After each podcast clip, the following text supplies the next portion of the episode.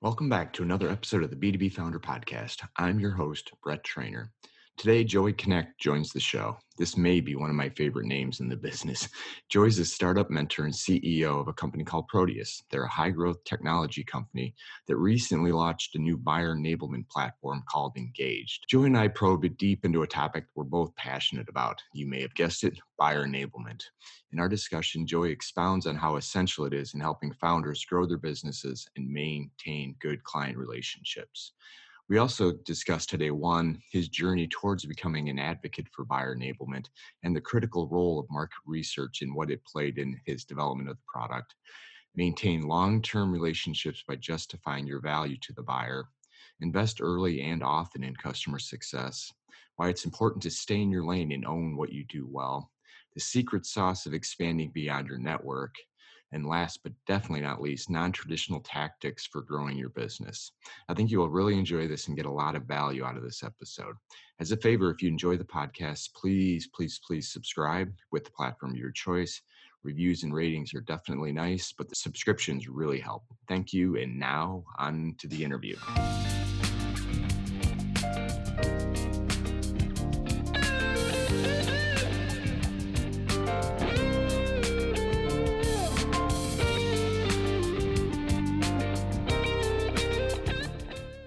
Hey, good morning, Joey. Welcome to the podcast. Morning, Brett. How are you, sir? I'm doing well. Super excited to get you on to uh, to talk some buyer enablement today. I think it's a topic near and dear to, to both of our hearts. But before we get into the the topic, you know, why don't you give the audience a little bit of uh, your background and, and what you guys are working on today? Sure, appreciate it and appreciate your listeners. So yeah, as Brett said, Joey Knecht, CEO of a company called Proteus. Uh, my background uh, has been extensively in uh, B2B SaaS products. So as you know, we're, we're, this isn't our first rodeo, mine or yours, and so we've been around a little bit. And so technology world has changed dramatically. Uh, when we used to build products for clients back in the day, you know, the number one thing we were doing was buying servers, and and look how the cloud has transformed everything. But uh, our team has been involved in you know more than 150 enterprise B2B SaaS product developments, which was very successful for our group. Uh, but then and we also spun off a venture capital wing, what we call Venture Tech, where we started to build products in joint partnership with our partners. And we had the fortunate opportunity to to spin off more than 12 companies there. Killed a few because they just didn't didn't really make it. As you know that's part of the business but we've had unbelievable success with our portfolio. So that led us to a, a, new product that we're working on now called proteus engage which as you're aware is a buyer enablement product. And and we look like geniuses because we started this journey two years ago and started to really interview a lot of folks and align the fit. And I know we'll chat about this later, but that's really where we found that fundamentally there's just a big shift going on in B2B sales. And companies and sales reps and the buyers are not well equipped for that journey. And so we really went after that problem and, and we're seeing great success with this new product uh, that we're taking to market. Yeah, fantastic, and yeah, we'll definitely get into the uh, the buyer enablement and the technology, and you know why I think that's such a critical aspect right now. But before, you know, I think for the audience, I think it's important to kind of share a little bit of the journey that got you to the buyer enablement platform, yeah. because you and I actually had connected your first version, you were thinking about, you know, a customer advisory board 2.0, yep. right? Yeah. It was a uh, journey. I love right? that concept, but me too. I still do. I still do, Brad. I still believe that there's still a product opportunity there. But uh, but I think the great part for your listeners is it's having passion about something, but also intently listening to the market and the potential customers. And so I appreciate you bring that up because some people might see that as failure, and we saw it as tremendous opportunity. So as I mentioned earlier, we've built a lot of products for corporations and we have a proven model that we use to do that which was validating the market building a prototype screenshots pre-selling it doing all these things for our corporate clients. Well logically for ourselves we, we did the same thing. So about two and a half years ago uh, our board asked me to find a new product for us. And so i started that journey by going out and talking with lots of cisos vice president of sales and account folks vp of accounts and asking them kind of some of their key bleeding points. Well, one vein that we started this journey on was this concept of customer advisory boards. Obviously, tech companies that are proliferating have typically these kind of customer advisory boards, which help kind of guide you know the product development the service development for the organization as they do it very mission critical piece to their organization and success so i was like ooh that seems like a, a pretty interesting nugget one because i love that kind of stuff because we had built so many products so probably i had a little emotional connection to it you know where i was like oh i kind of like that too so let's let's go down this rabbit trail a little bit. But quite frankly after multiple months of of researching it going to some national conferences and just looking at the economies and the mechanics of it what we unfortunately found out is customer advisory board in a lot of companies is like a tier 2 interest or concern. And so when we're building new products and new companies we want to typically have a direct line to revenue not a soft dotted or or even loopy line. And what we found out is customer advisory board, unfortunately, and I don't support this, but frequently are shut down when times are bad, or they really don't give it the effort that that truly needs to be there. And I'm not saying all companies, and I don't want to cause a firestorm on Twitter for you that Joey hates customer advisory boards. No, I love them. We're rolling out our own right now for Proteus Engage, but it was definitely a tier two bleeding point within the organization, if not a tier three and and Brett, you and I know when you're investing and trying to build something, you want to be much higher on that list for success. Well, that kind of then pivoted us to still talking to those same folks, and the conversation then came full circle to them saying, Joey, there's really a big shift happening in in B2B SaaS sales where it used to be back back in the day Brett you and I could meet in Chicago have a beer and pretty much get the deal done do some contracting and move on to greener right. pastures. That has completely changed. Everybody now knows in a sales process you might have anywhere from 3 to 5 people on the selling side and anywhere from literally 10 to 30 people on the buying side. So because they all have different roles responsibilities your internal champions everybody. So this many to many ecosystem in B2B sales has created a tremendous problem for sales reps and most importantly the buyers. And that's really where we're focusing a lot of our energies is how do buyers want to experience the buying process? Because ultimately they're in control. Like no one is selling anymore. You don't sell anybody anything. Nobody gets duped into buying a saas product right from a corporation. Right. it's consulting to help them get there and the buyers are ultimately making the decision. So long story but basically we we, we went down one vein realized that it wasn't strong enough necessarily to capitalize a super high growth product but by talking to those same people it unlocked the opportunity to which we know of today as proteus engage for buyer enablement but it was because we really aligned to something that was extremely a bleeding point for those organizations. Yeah and there's so much value in that and i think you know advice for founders of any stage at this point right unless you're you're already scaling your business but yep. you know because you ended up with two fundamentally different products and yep. two different kind of looks at both customer centric yep but sure. you found with the first path again which we both liked yep. was it was more of a need to have or nice to have than a need to have need for to these have. organizations and because of your research you uncovered what was more of a need to have versus a nice to have which I'm going to super simplify and call it, you know, the bottom of the funnel, right? A lot of companies are mm-hmm. really good at top of the funnel. Correct. It is a relative term, but there's tools yep. that help you at top. Once you start to move down, you got it. Became a much different conversation. So maybe pivot back into that point that hey, you got your research from the these folks and said, all right, maybe we're going to pivot a little bit. Then then you know what was next. Yeah, so it's it's an amazing. So you're right. So we figured out that that qualified the closed experience where was where a lot of these people were struggling. But even to help a lot of your partners again, because we've been involved in so many SaaS high growth companies, the first version of our product. So after we even found the right product, the first version of our product was too complicated and involved too much design and creative, and it took too long to get deployed out for customers. So, to even double down on the learning journey, which I completely believe in, is our first generation product that went out. So, I sold it to 13 clients on screenshots. That's how I like to do things because that truly validates. Because a lot of people will tell you they like your idea, very few people will pay for your idea. So, right. once you get people paying for your idea, now we're becoming kind of real and legit. So, we sold it to 13 enterprises for a fair chunk of money, built the first version. But again, going back to that kind of methodology of listening to your customers, we got them going and they're like this is uh, it's very complex. It was just too many moving pieces. Just we needed more of a streamlined experience. And so we worked with those first batch of customers to come up with generation two of proteus and engage and of course we're on like generation five now. But we did it with those first batch of customers and ironically we moved all of them to the next generation of course shortly after that. And that's really when the rubber hit the road for us. So I, I think that's the key point here brett too. It's it's not just finding the opportunity. It's also once you've found the opportunity the product is always going to be pivoting and morphing depending on where it is. And for instance for us we started with helping these organizations with new business development right? Using our tool for qualified to close but then as we had customers, they're like, Joe, we're loving this for qualified to close of our new clients.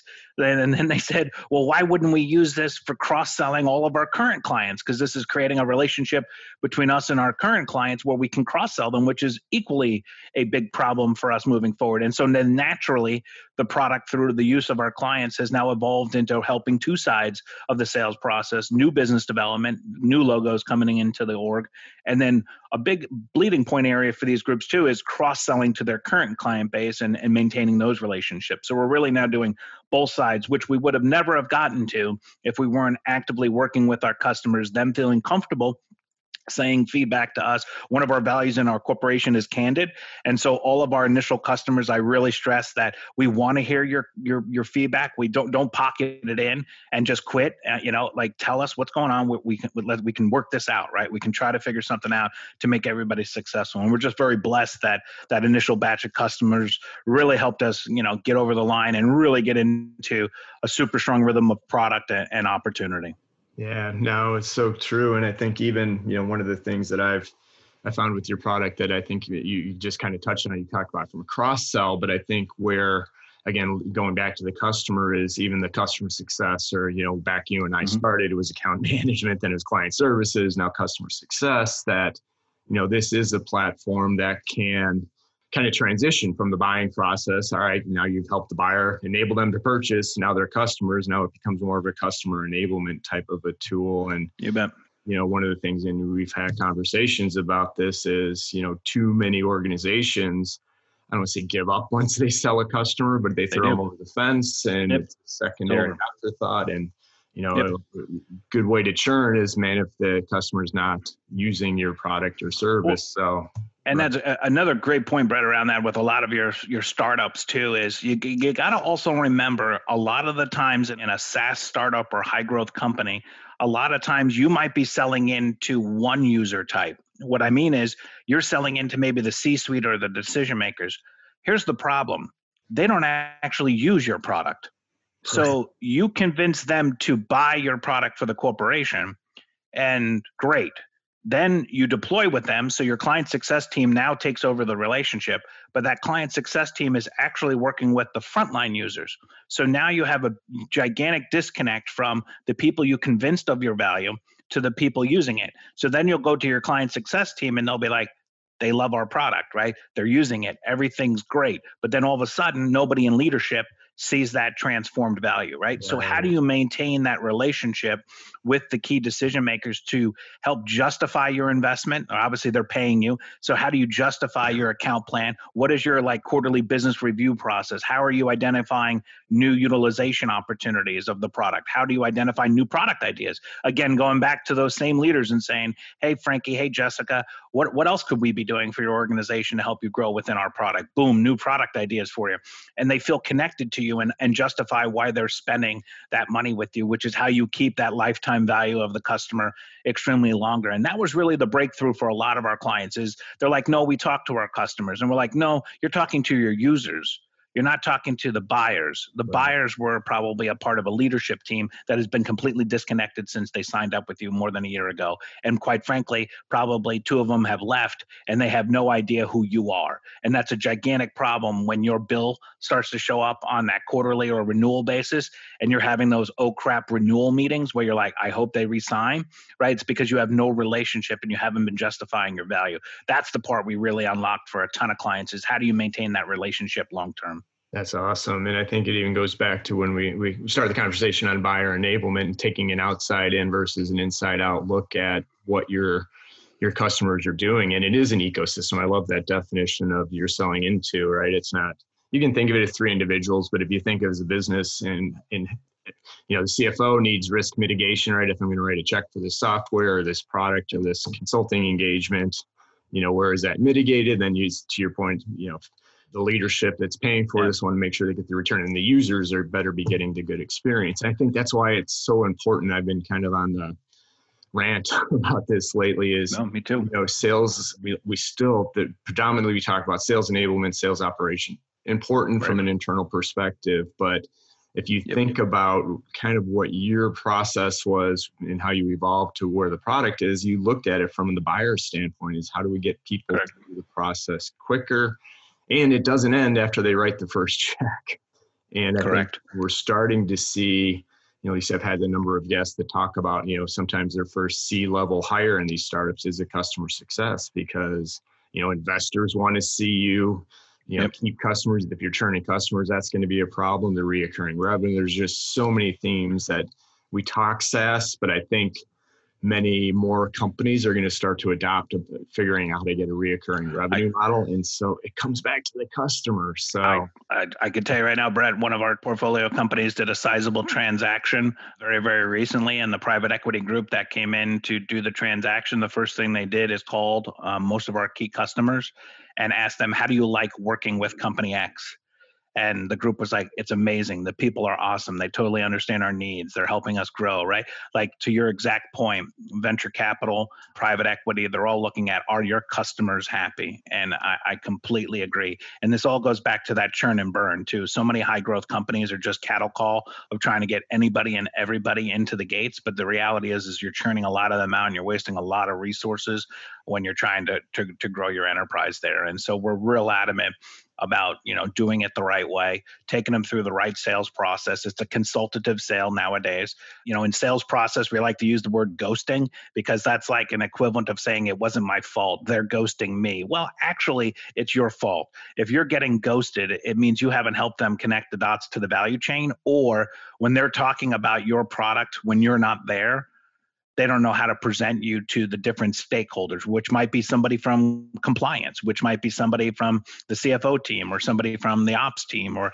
somebody else. So you need to tee those individuals up for success. And so, as you mentioned, a lot of these sales enablement tools were more how fast can we slap out a PowerPoint to a potential customer to close a transaction, when in reality, what the modern B2B buyer is looking for is a consultative sell. And as you know, Brett, these buyers are doing a tremendous amount of research online before they even reach out to you. They probably already narrowed it down to two or three companies by the time they reach out to you. And so now they're looking more for not just can you sling me some PowerPoints and tell me what your product does and take me through a demo? What they're really looking for is how can we create a partnership where you understand my business, you can help me generate value around them, and understand my business as a whole and help me be more successful. And sometimes that's actually bringing your product in and maybe recommending two or three others to help them be more successful overall. They're looking for a consultative sell. And so, how do you navigate that and communicate that to all the different stakeholders? As I mentioned, the lion's share of our clientele, you know, they're working with clients that have a lifetime value of more than fifty thousand, which in software sales is is not much at all. When you consider your client should at least be with you three to four years, depending on the industry or type that you're in. And so, we once you get to that level, the amount of scrutiny on the buyer side now is astronomically high. And so, how do you navigate that complex world is really what we've been working against by quite frankly talking to the buyers the most and then bringing those tools and modules into our what we call workspaces to help bridge those people all together to help navigate that process. Yeah so good and i think you know you mentioned it a few different ways a few different times but i, I want to go back to that a little bit you know where you're not selling anymore right? You, mm-hmm. you had mentioned referred from others they wanted to check how good the quality was and the research is done and narrowed down by the time they're they're chatting with you. So there's like three instances right there and that's not necessarily the buyer enablement part, so they haven't necessarily engaged with you. But that's right. another area where I think so many startups have a real opportunity to, to jump the to jump the shark, whatever you want to call it, compared to legacy companies that are not very good with their digital engagement and those types yep. of things. So and I'd love to get your perspective on let's let's take it back and say, all right, I'm a newer company. Let's we can use you, right? As you guys are starting to grow and I see your content starting to to get out there. You know, how should I start about? Obviously, as a CEO, you're engaging in quite a few of the sales calls, but now you're hitting a point of, all right, we want to grow this. So, yeah. talk us back to the the engagement yeah. awareness side and, and, your thoughts and point of view. Yeah. So, you know, kind of rule of thumb that I've always, through a lot of the mentors that I've had of successful companies and stuff, that the, the CEO or the leader sometimes gets too far disconnected too quick in, in the process. So what I see for, for a lot of startups that are successful is that the CEO is pretty intently involved in the first 50 to 75 sales of the product. Now you can normalize that depending on your price or the type of product you're selling, right? But yeah. ultimately, because as I've already noted in this in this meeting, is that a lot happens. There's a lot of nuggets in those calls that that maybe a, a, junior SDR of yours or a junior AE of yours wouldn't really pick up on. And as you know, Brett, it's what's not being said sometimes, which is much more important than what's being said. And so you need to be kind of thinking about that as the CEO on these sales calls because that's how fast your product can evolve, right? By getting feedback, listening, asking follow up questions. What do you mean by that? And so I've seen a lot of tendency in startups that they want to outsource everything. But I think it's okay to outsource, but you need to make sure that you're still involved in that process. You still need to be involved in the sale so that you have your rubber and ear to the road to make sure that you're learning about how to better do your sales, better product enhancements, those things of nature. And then, of course, then scaling out your team accordingly around that, right? But as we've already mentioned, it really leads with client success. Like in our own Engage company, we brought on more client success people earlier and more often than we did salespeople. And then and I've always said to our team, and it's kind of funky line, but it's not how you use our product, it's how you use our product, right? And people are like, what? And I'm like, because it's not about demoing a product to people, it's providing them insights on how to use the product to best meet their use cases so that they can be more successful. That is a function of client success. Right. And you've mentioned it multiple times now. That's where we've invested a ton in our early stages of the company is on that client success because we can go get new clients, but if we're atrocious atrocious at delivering and atrocious at making them successful, that's going to hurt us dramatically. So, as a startup, you might be like, well, that, Joe, that's counterbalance to what I always hear about ramp up sales, ramp up sales. I'm not saying not to increase sales. But here's the deal your fastest sales and your fastest trust will come from the referrals from your current customers referring you to five to 10 of their friends. And all of a sudden, your pipeline is pretty full.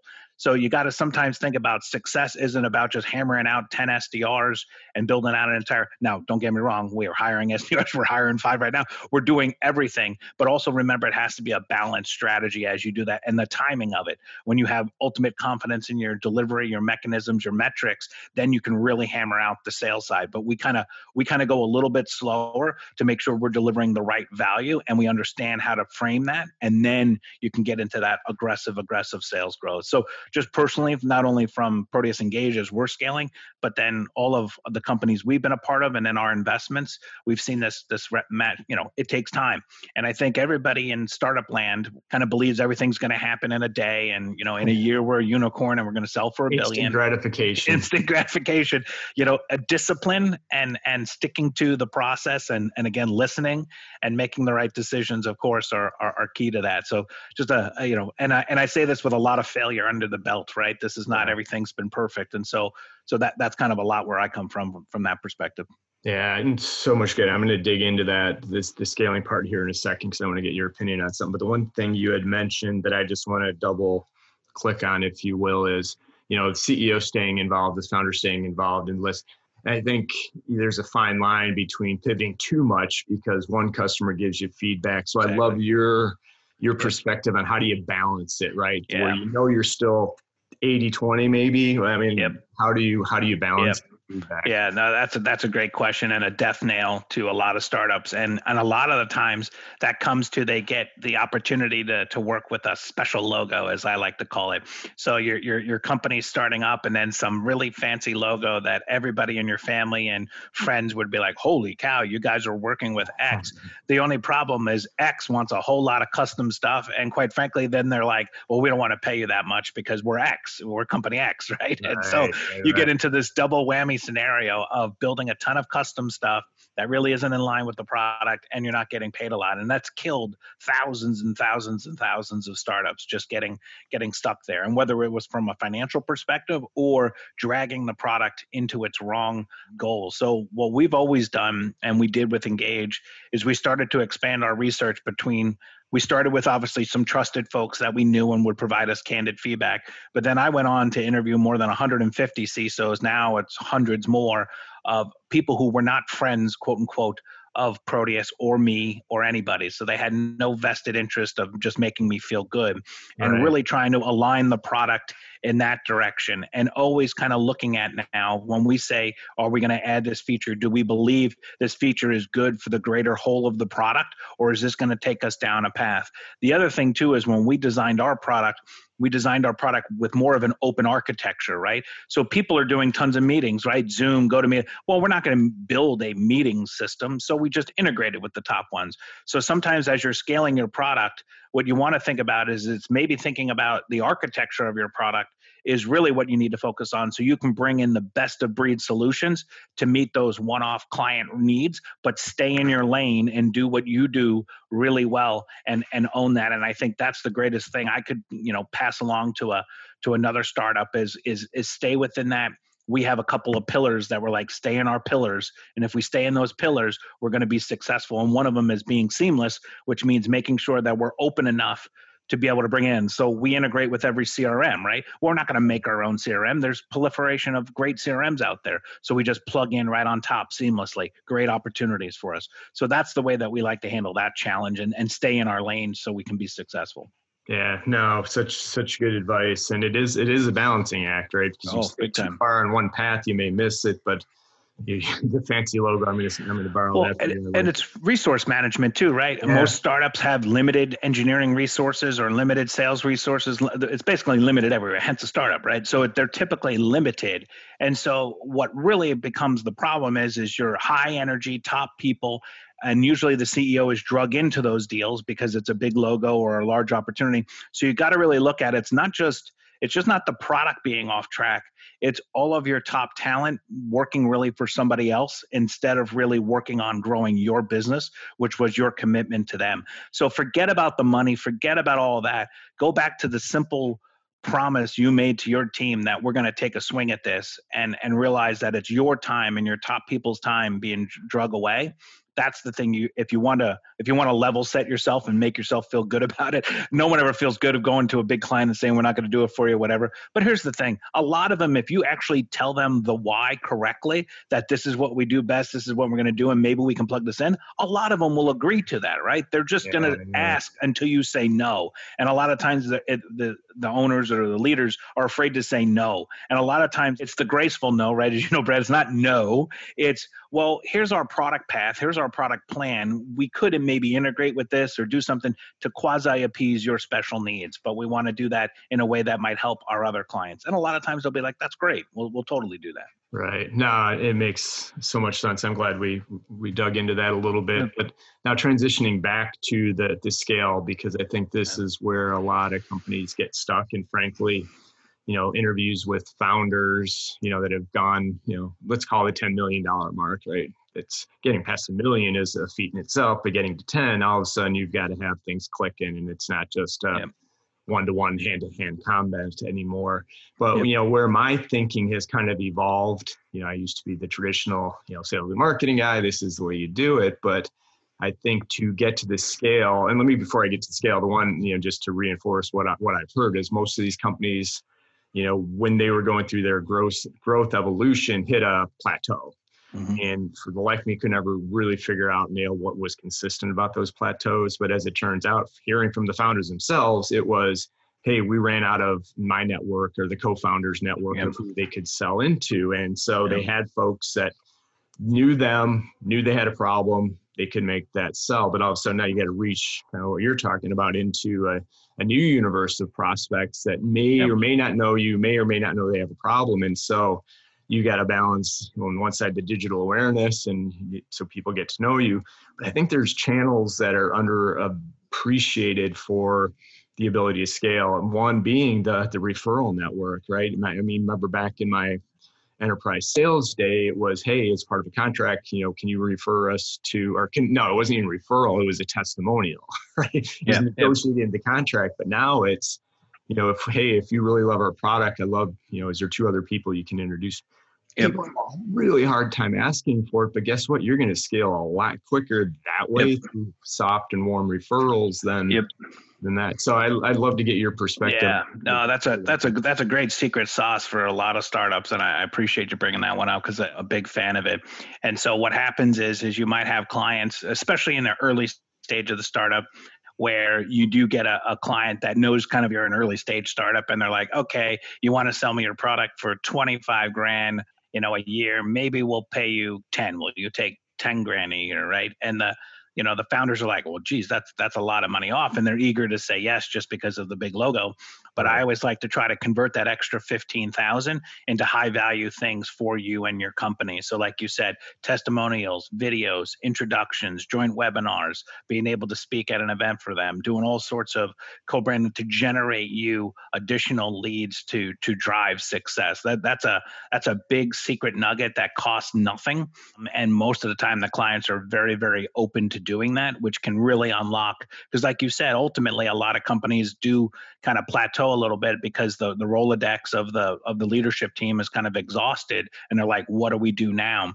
And so I, I like to not wait till it's it's exhausted. So a lot of times we're using obviously a network of our leadership team to kind of get things started. But as I mentioned, I started then interviewing people that were not in our network because I wanted to get true validation there. And then we immediately, right from basically, let's say month six in, we actually created a reseller program. So we have agencies all over the country and resellers all over the country that refer us in on opportunities. We have referrals coming in from our customers because our client success team does a great job. Again, going back into a great function of client success can be teeing up those relationships for opportunities for referrals and for other opportunities to come across your desk. So we, and then of course, we're doing traditional formal outbound SDRing and the full kind of traditional sales cadence. So we did not wait long to actually turn on all those elements because it helps provide you that balanced scorecard where you're not risking everything on the SDRs are going to bring it to win it, right? You have a balanced scorecard of look, we're getting referrals from current customers. We're doing events that we're getting stuff in, right? We got resellers bringing in opportunities. Our SDRs are bringing in opportunities. And a lot of times for a CEO or a startup, it's not just that those activities are happening, it's that you're hearing messaging and what they're saying about your product and stuff earlier so that you can course correct packaging or or messaging or whatever it might be you're actually getting a lot of feedback because all these different kind of folks are presenting your stuff to other people and they're getting questions. And then you're like well why are they getting that question? You you know where i'm going at. And so so that ecosystem of data coming back to you is extremely extremely valuable for creating success in in a, in a kind of growth company there. Yeah no so much good advice and value in that. And you know, I mean, to be respectful of your time, but I do want to dig in just a little bit. Yeah. I know I keep taking us down a few rabbit holes. Love but, it. You know, I think one of the, the the big mistakes I see founders make is when they're looking to, and I mean, you say scale the business, rapidly grow the business, depending on how you want to define that, is really look at where you're going to get the most reach, right? Because I think the default a lot of the time is, hey, I'm going to hire a sales rep, which again, I'm not saying don't, but when you think about the output of a sales rep, and in you know the case of an SDR, you know it's still that's still hand to hand combat, right? They may be able to do well, hit their quota, but you're not going to 10x your business unless you're going to hire 150 of these folks, and Correct. that's really hard. So think about the opportunities and think about you know maybe what I would call non-traditional tactics for B2B, which you know it's the referrals it could be affiliates right i think mm-hmm. think of affiliates it has to be e-commerce no you could there's mm-hmm. other ways to do this with people you know they'll call it maybe influencer marketing but i still think yep. it done right, it's more of an affiliate type of a program. Strategic partner program. So, like, we, we leverage a, a very strong, successful SaaS product ourselves inside of our product. And I just met with the CEO and leadership team about how we could do things together because they love what we're working against and doing that. And this company has thousands of customers, right?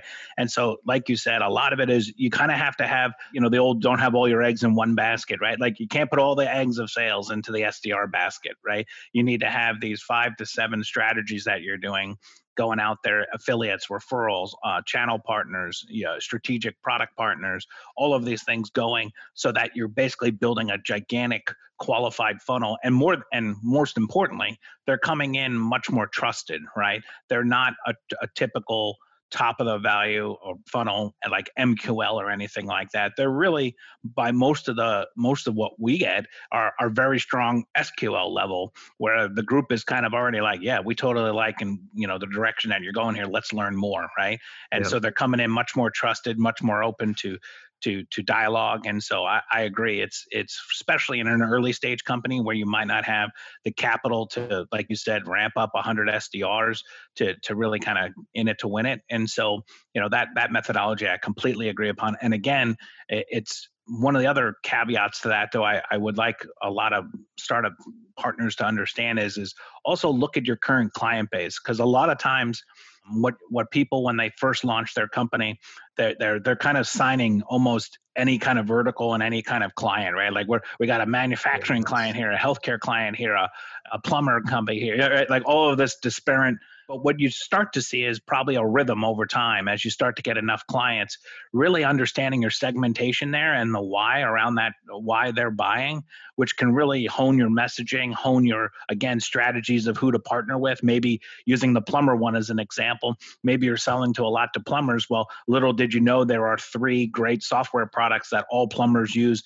in the country to run their businesses. Well, you want to know those three companies because maybe you want to partner with them or align with them. And you see where I'm getting at at here. A lot of times it's it's understanding how the product is being used maybe by certain verticals and then researching the why around that and then aligning the who and then you can even get stronger referrals stronger opportunities stronger relationships within that more push down segment you know because uh, sometimes it's tough when you're like a swiss army knife yeah. uh, a lot of times you want to kind of bring that down so that you can be industry specific solution yeah, no, and that's that's really good advice and oversimplifying again, you know, the riches and the niches. And yeah, I share that same advice that hey get really good in one of the niches and then expand right? Or and then expand exactly. you might not be able to take on all six all at once so figure out which one your product or service is the strongest in which is probably going to make your sales cycle dramatically drop to shorter and then kind of rinse repeat rinse repeat get really good at that and then take that entire process that you've just done within that first vertical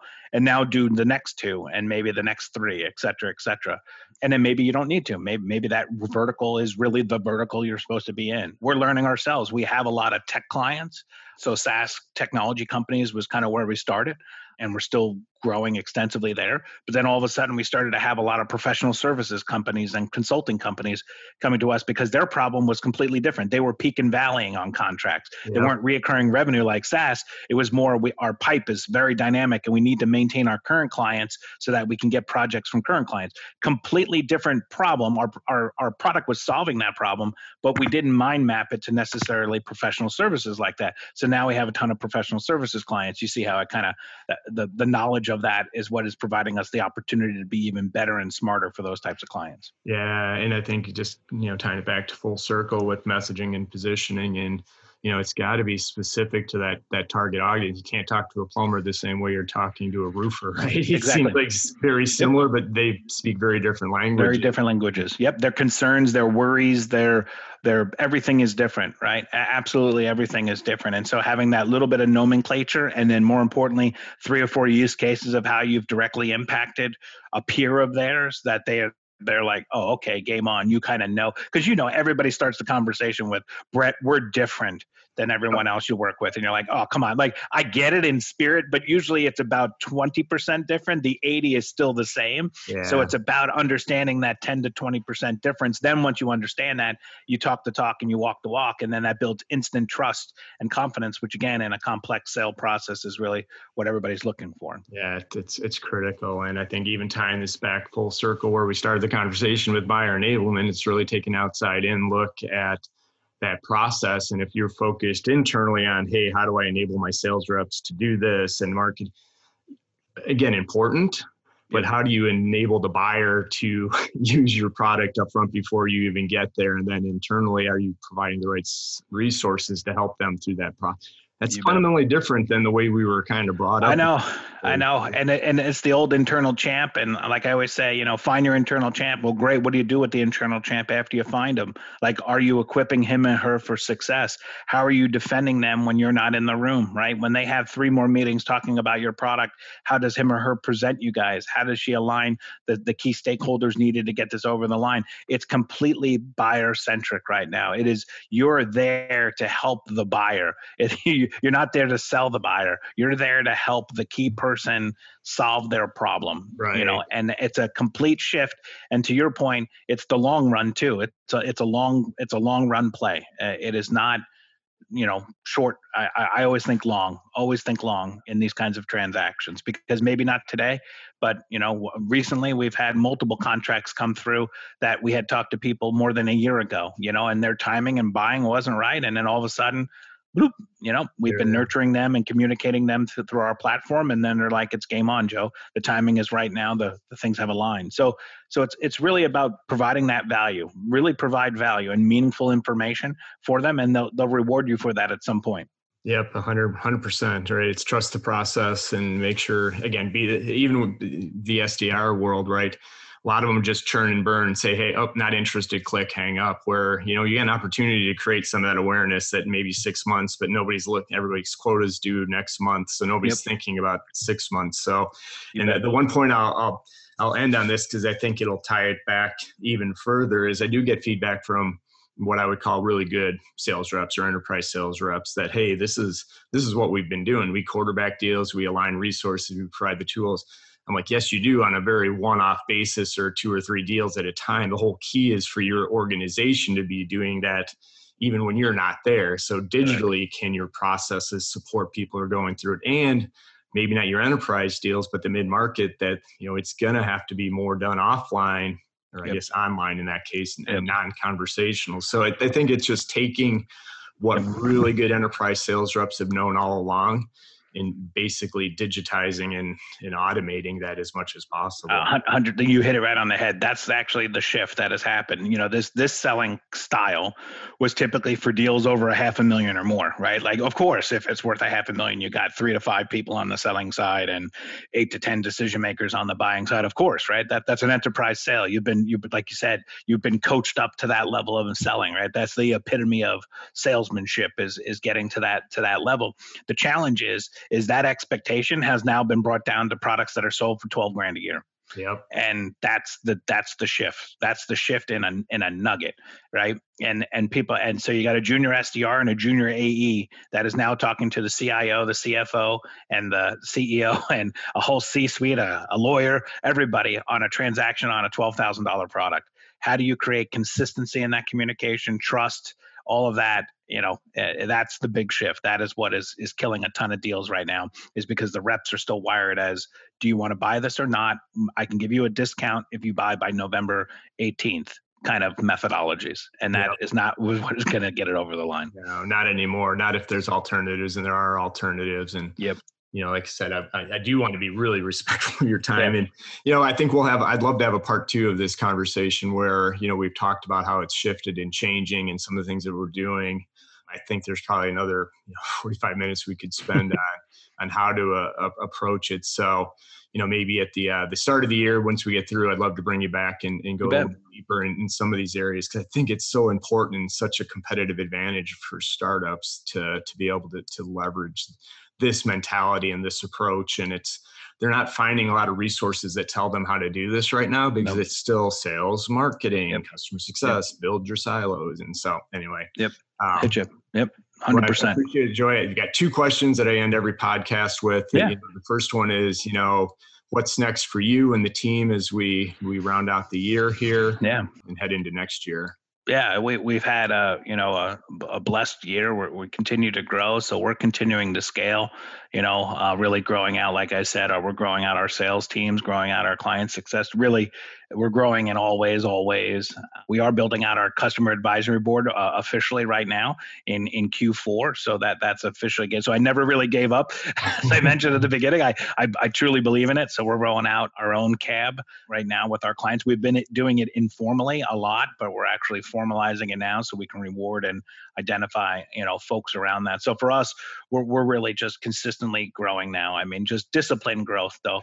Uh, again, metered growth. Most importantly, making sure we're generating value to our customers. And, and you know, one of the things that that some of the environmental changes within the the country related to you know sales not being able to be face to face and stuff we see a lot of our clients right now focusing a lot on capital preservation meaning they're using our tool to communicate to their current customers and kind of starting to work those relationships even new business relationships for really having a strong 2021 mid-year. And a lot of our clients are talking about 2022 already. Wow. and so how are they teeing themselves up for success in the next 24 months? It's about building those relationships today which a lot of your listeners know. Maybe the client can't pull the trigger on buying the product now, but you're building that relationship and trust that they can eight months from now, maybe even 18 months from now. And so a lot of groups are really focusing on doubling down on those relationships including ourselves. We're doing it uh, using our tool obviously and then all of our clients are to really create that opportunity for 21 22 so that's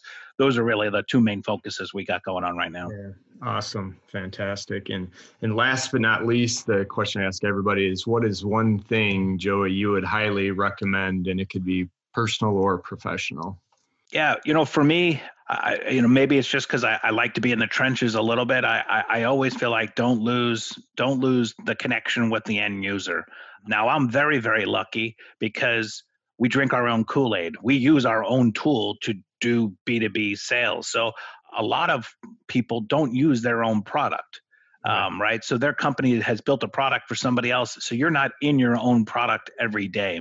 And if that's the case, I encourage you to figure out ways that you can be engaged with the product, no pun intended, but engaged with your product so that you don't lose that connection to the end user. Find ways to have that. Because for me, it's it's always about maybe generation one two three of your product is really good and it's being successful but maybe the customers are saying all sorts of things to help you with new features and ideas for three four five new versions of the product or or seismic opportunities that you might be missing out on. So it's kind of like never lose never lose that connection. I, I i truly i was talking to another group the other day and a very very successful basically chief customer officer for a huge organization and uh, I said to her, I really like your style. And she's like, she's like, well, here's the deal.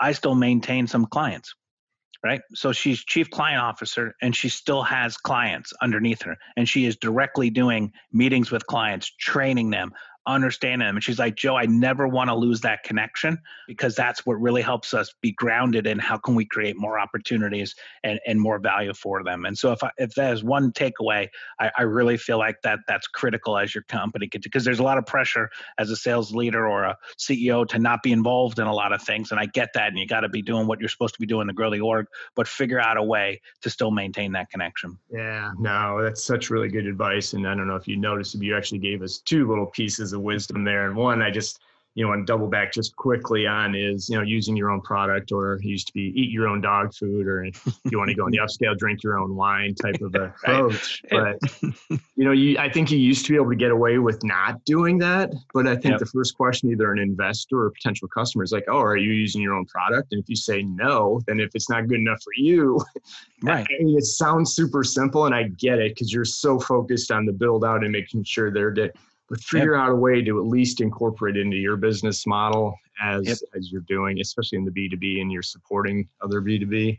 Yep. And a little thing, but you're gonna be asked. If you haven't been, you will be. It's that that time's coming. So no, that's awesome. And that's a new you know, after 80 plus episodes, that's the first time I've had that response. But uh, you know, I'm a big fan of you know customer customer advocate, customer connection. So I think awesome. it makes perfect sense. So, Great. Joey, if there's folks that want to find you and connect with you outside of this, what's the best place for them to find you? sure. You? Lots of resources, white papers, podcasts, uh, lots of resources around buyer enablement, the why, all at our corporate site, www.proteus,